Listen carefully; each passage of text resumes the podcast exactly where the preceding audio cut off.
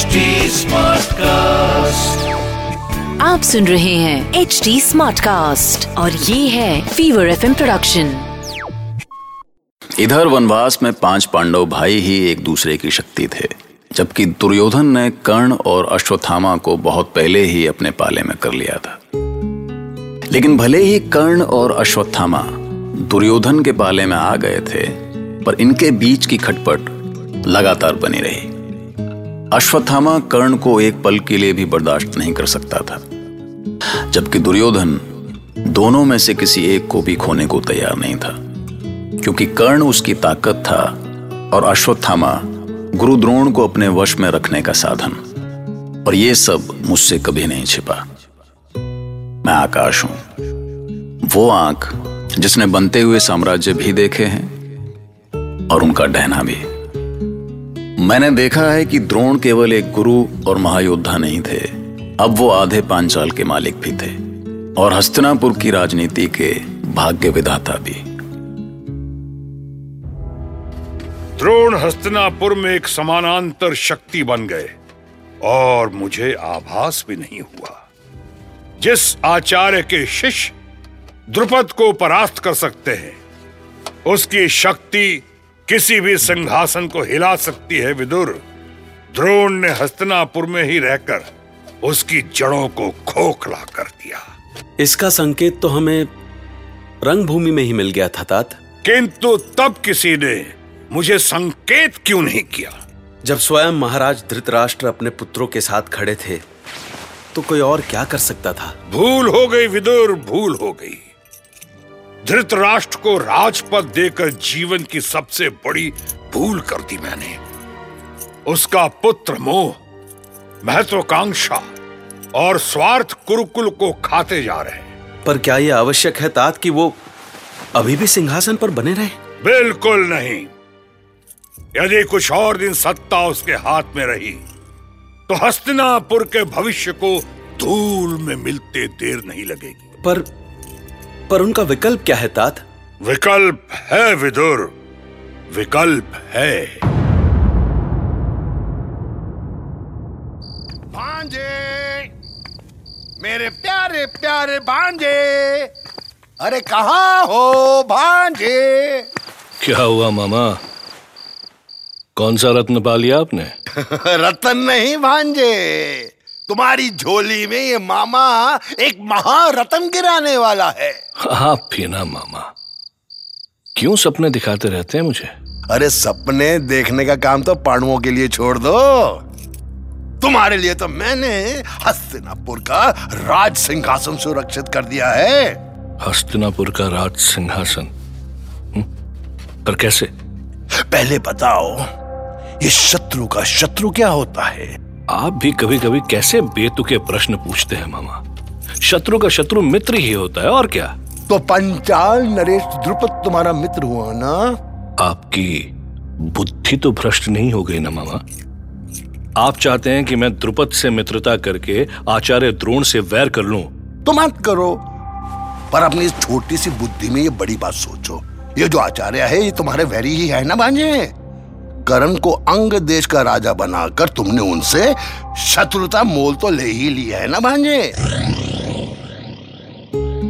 अपने साथ हुई नाइंसाफी ने कर्ण को एक ऐसा भयानक हथियार बना दिया था जिसको बस एक दिशा दिखाने की देर थी। और ये दिशा उसको दुर्योधन ने दिखाई अपने मतलब के लिए। अब समय आ गया है जब इस संसार को मुझे स्वीकार करना होगा। मेरी योग्यता क्षमता और पराक्रम के सम्मुख सर झुकाना होगा। एक सूत पुत्र के पराक्रम के सामने नतमस्तक होना होगा ऐसा धर्मी संसार को। वाह मित्र कर्ण वाह।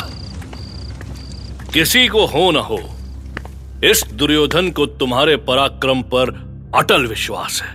और मैं तुम्हारे इस विश्वास को सच कर दिखाना चाहता हूँ मित्र दुर्योधन। होगा मित्र सब कुछ होगा। जैसे मैंने तुम्हें अंगराज बनाया है वैसे ही एक दिन तुम्हारा ये पराक्रम मुझे कुरु सम्राट बनाएगा।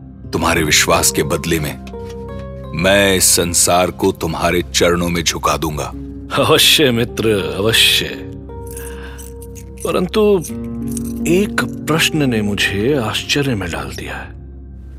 तुमने ये दुर्लभ युद्ध कला सीखी कहाँ से? कौन है तुम्हारा गुरु? क्योंकि आचार्य द्रोण ने तो द्रोण का तो आभारी हूँ मैं, जिन्होंने मुझे एक नई दृष्टि दी। जाति और गोत्र के नाम पर मुझे शिष्य बनाने के बाद भी शिक्षा न देकर उन्होंने मेरे अंदर के विद्रोही को जगा दिया, और उस विद्रोह ने एक नए गुरु की खोज कर डाली। महागुरु परशुराम।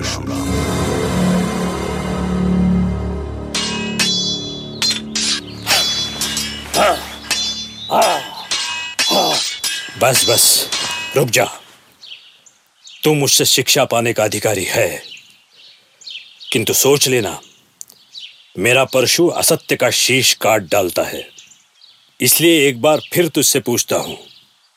तू ब्राह्मण ही है ना? ब्राह्मण?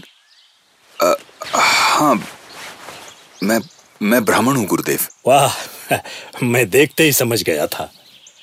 ये रंग रूप माथे पर यह सूर्य सा तेज और शरीर में वायु सी चपलता ब्राह्मण में ही हो सकती है।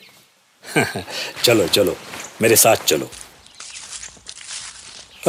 तूने ये नहीं बताया किस गोत्र का है तू? गोत्र? मेरा गोत्र तो कैसा ब्राह्मण है? अपना गोत्र भूल गया तू? मैं मैं अपना गोत्र कैसे भूल सकता हूँ गुरुदेव? आप मेरे पिता के समान हैं और पिता पुत्र का गोत्र अलग अलग हो ही नहीं सकता। भार्गव भार्गव ब्राह्मण है तू। पता है भार्गवों ने ही शस्त्र विद्या को आकाश की ऊंचाई दी युद्ध कला को शास्त्र का रूप दिया। इसका अर्थ हुआ कि तुमने गुरु परशुराम से झूठ बोला। क्या करता मित्र? क्या करता मैं? ज्ञान के सारे द्वार बंद हो गए थे मेरे लिए। कोई रास्ता ही नहीं था। अपना भविष्य गढ़ने के लिए मुझे एक गुरु की आवश्यकता थी। और फिर मैंने कोई ऐसा झूठ नहीं बोला जिससे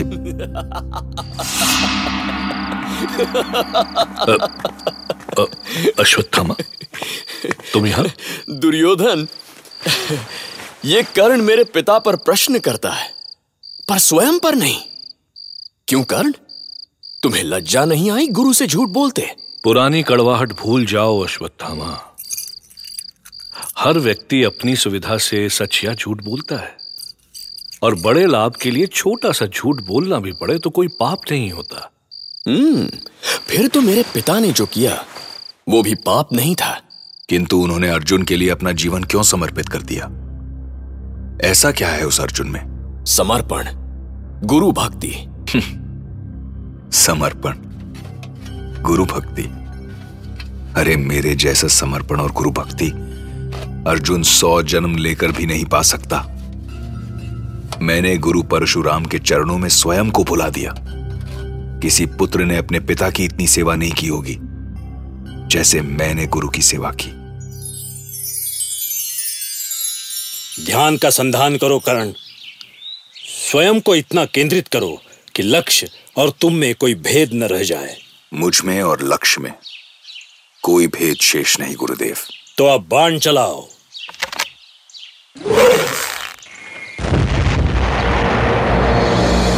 साधु साधु जय भव कर्ण जय भव। धन्य है तुम्हारी साधना।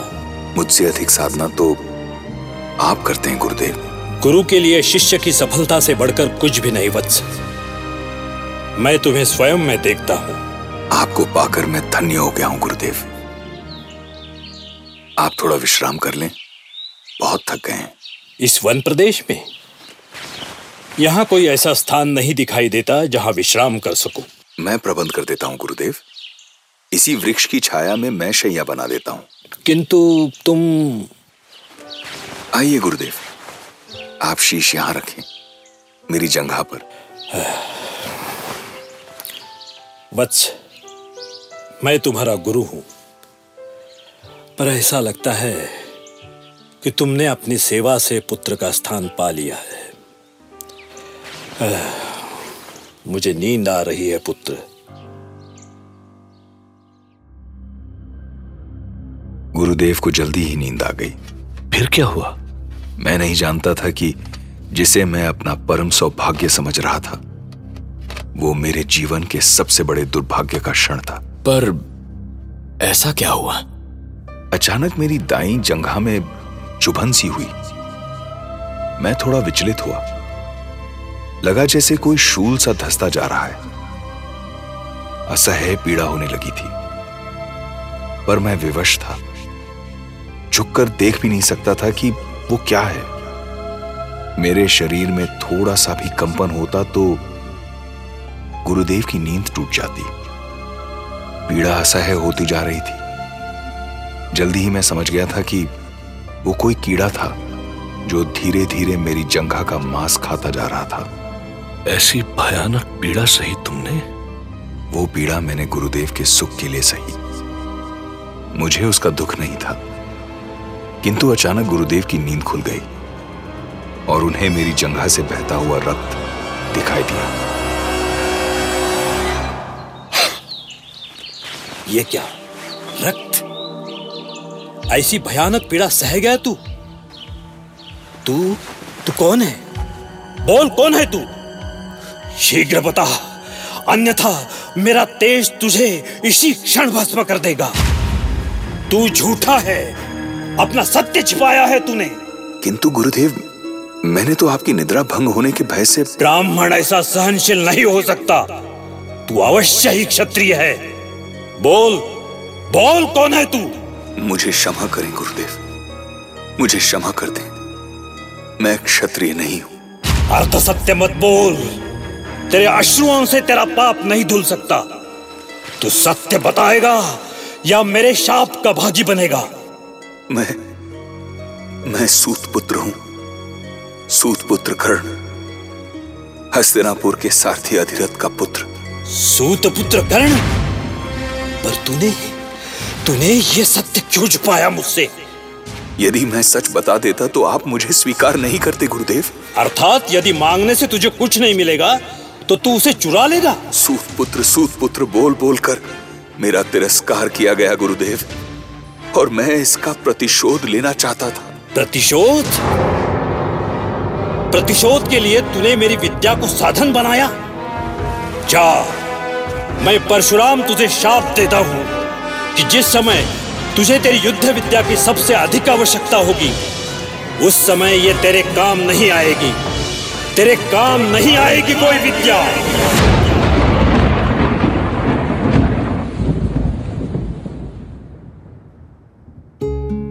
अगर कर्ण ने सच बता दिया होता तो शायद परशुराम उसे एक्सेप्ट भी कर लेते।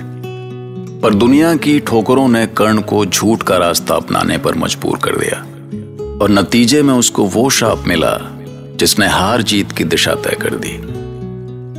अब देखिए, वजह अपनी जगह होती हैं, पर आज भी गलत का नतीजा तो गलत ही होता है। सुनते रहिए, महाभारत।